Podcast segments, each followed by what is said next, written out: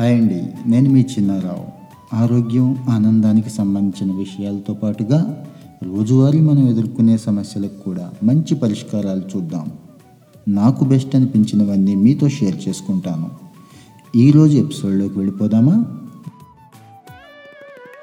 దవాఖానాకి వెళ్ళాలంటేనే భయం. ఉన్న రోగాల సంగతి దేవుడెరుగు. కొత్త రోగాలు వస్తాయేమో అని భయం. గత రెండు దశాబ్దాలుగా అంటే సుమారు ఇరవై సంవత్సరాలుగా ప్రపంచంలో ఆరోగ్య రంగం చాలా చాలా చాలా ముందుకు పోతోంది. ఆధునిక వైద్య సేవలు అన్ని ప్రాంతాలకి వచ్చేస్తున్నాయి. ఒకప్పుడు పట్టణ ప్రాంతాల్లో మాత్రమే దొరికాయి ఈరోజు ఆ ఇబ్బంది లేదు. ఒక మాదిరి గ్రామాలకు కూడా వస్తున్నాయి. రోగి ఆరోగ్య భద్రత దృష్ట్యా ఒకసారి వాడి పడేసిన సిరంజీలు చేతి తొడుగులు గ్లౌజెస్ అండి. సెలైన్లు గొట్టాలు ఇలాంటి వాటి వినియోగం చాలా ఎక్కువ పెరిగింది.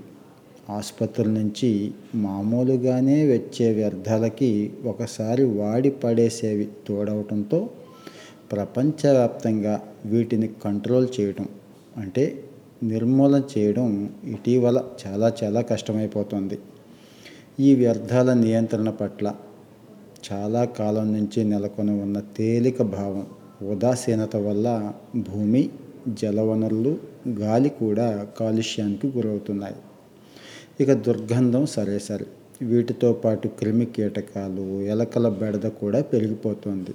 సో మందులకు కూడా లొంగనటువంటి సూక్ష్మజీవులు ఈ ఆసుపత్రి వ్యర్థాల్లో పుడుతున్నాయి కొత్తగా. ఇక ఆసుపత్రి వ్యర్థాల్లో ఎనభై శాతం సాధారణ చెత్తే ఉన్నప్పటికీ మిగిలిన ఇరవై శాతంలో మాత్రం మన ప్రాణాలకి ముప్పు తెచ్చే చాలా చాలా ప్రమాదకరమైన వ్యాధికారకాలు రేడియోధార్మిక పదార్థాలు ఉంటున్నాయని ప్రపంచ ఆరోగ్య సంస్థే చెప్తోంది. వ్యాధికారక వ్యర్థాల నియంత్రణ లోపించడం వల్ల మనుషుల్లో typhoid cholera AIDS hepatitis B hepatitis C.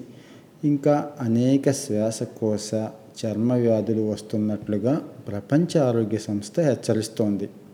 So ఈ వ్యర్థాల వల్ల ప్రపంచవ్యాప్తంగా ఏటా యాభై లక్షల మంది దాకా చనిపోతున్నారని చెప్పి అనేక సర్వేలు చెప్తున్నాయి. వారిలో దాదాపు నలభై లక్షల దాకా చిన్నపిల్లలు అభం శుభం తెలియని పసిపాపలు ఉంటున్నారు. సంపన్న దేశాల్లో రోజుకి ఒక రోగి పడక నుంచి సగటున అర కిలో. పేద దేశాల్లో అయితే పావు కిలో దాకా ప్రాణాంతకమైన వ్యర్థాలు వస్తున్నట్లుగా గణాంకాలు చెప్తున్నాయి. మరి ఏటా దాదాపు పదహారు లక్షల కోట్ల రోగులకి సూది మందు ద్వారా వైద్యం అందిస్తున్నట్టు డబ్ల్యూహెచ్ఓ చెప్తోంది. రెండు వేల పది స్టాటిస్టిక్స్ ప్రకారం అయితే రోగులకు వాడిన సూదుల కారణంగా ముప్పై మూడు వేల మంది ఎయిడ్స్ బారిన పదిహేడు లక్షల మంది హెపటైటిస్ బి బారిన మూడు లక్షల మందికి పైగా హెపటైటిస్ సి వంటి ప్రాణాంతక వ్యాధుల బారిన పడినట్లుగా డబ్ల్యూహెచ్ఓ స్వయంగా ప్రకటిస్తోంది. పొరపాటున ఆయా వ్యాధిగ్రస్తులకి వాడిన సూది కాటుకు గురైతే హెపటైటిస్ బి తోలికి వచ్చే అవకాశం చాలా ఎక్కువ ఉంది. ఇక హెపటైటిస్ సి అయితే కొంత మేరకు వచ్చే అవకాశం ఉంది. ఎయిడ్స్ సోకే ప్రమాదం కూడా ఇక్కడ ఉంది అని శాస్త్రవేత్తలు చెప్తున్నారు. సాధారణంగా రక్తం లాలాజలం మలమూత్రాలు వంటి వాటితో కలుషితమైన దూది సూదులు సిరంజిలు చేతి తొడుగులు సెలైన్ గొట్టాలు మాస్కులు పీపీఈ కిట్లను ఆసుపత్రి వ్యర్థాలుగా మనం భావిస్తూ ఉంటాం. వివిధ పరీక్షల నిమిత్తం వినియోగించగా మిగిలిన నమూనాలు అంటే మన శాంపిల్స్ అండి. శరీర కణజాలం అవయవ భాగాలు కాలం చెల్లిన మందులు రేడియో ధార్మిక వ్యర్థాలు సైతం ఈ ఆసుపత్రి వ్యర్థాల కోవలోకే చెందుతాయి. వీటిని ఎప్పటికప్పుడు ఆధునిక పద్ధతుల ద్వారా సేకరించి శాస్త్రీయంగా ఇన్సినరేషన్ విధానం ద్వారా ఇన్సినరేషన్ అంటే ఎనిమిది వందల యాభై నుంచి పదకొండు వందల డిగ్రీల సెంటీగ్రేడ్ వద్ద మండించి ఆ మంటలో వీటిని ఉంచడం అన్నట్టు.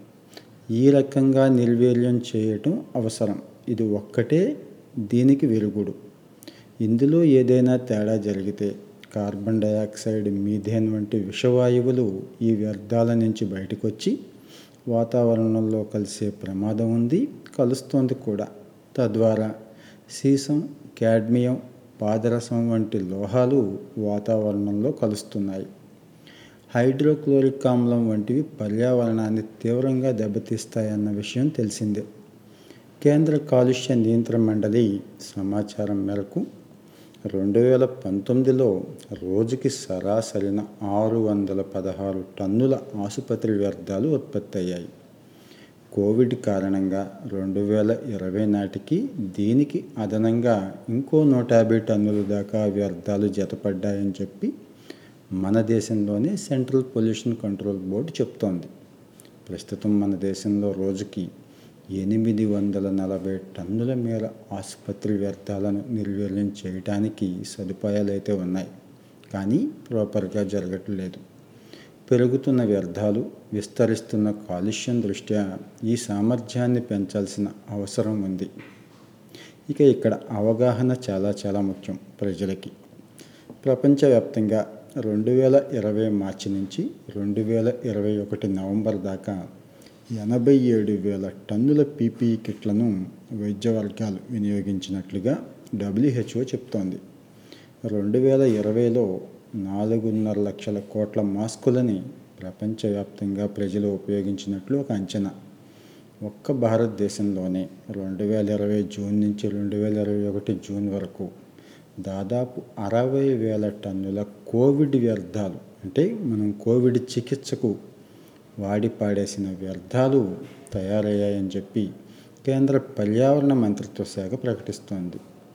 వీటి నియంత్రణ నిర్మూలన సజావుగా సాగకపోతే కోవిడ్ వ్యాప్తిని అరికట్టడం కష్టం. కోవిడ్తో పాటు ఇప్పుడు చెప్పుకున్నాం కదండి ఏ ఏ రోగాలు వస్తాయో వీటన్నిటికీ దగ్గరవుతాం. శాస్త్రవేత్తలు అయితే చాలా ఆందోళన వ్యక్తం చేస్తున్నారు.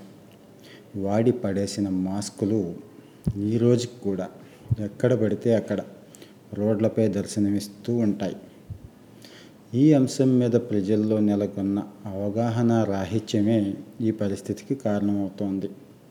ఈ వ్యర్థాల మూలంగా కలిగే అనర్థాలపై ప్రజల్లో అవగాహన కల్పించడం చాలా చాలా అవసరం. వ్యర్థాల నియంత్రణ పట్ల ఆసుపత్రులు డయాగ్నోస్టిక్ కేంద్రాలు చిత్తశుద్ధితో వ్యవహరించాలి. ఆసుపత్రుల నుంచి వ్యర్థాలను సేకరించి వాటిని నిర్మూలించే సంస్థలను విరివిరిగా ప్రోత్సహించాలి. ఇక్కడ మంచి ఐడియాతో వస్తే ఒక మంచి బిజినెస్ ఆపర్చునిటీ ఉంది. ఒక స్టార్టప్ను కూడా సక్సెస్ చేసుకునే అవకాశం నేటి యువతరానికి ఉంది.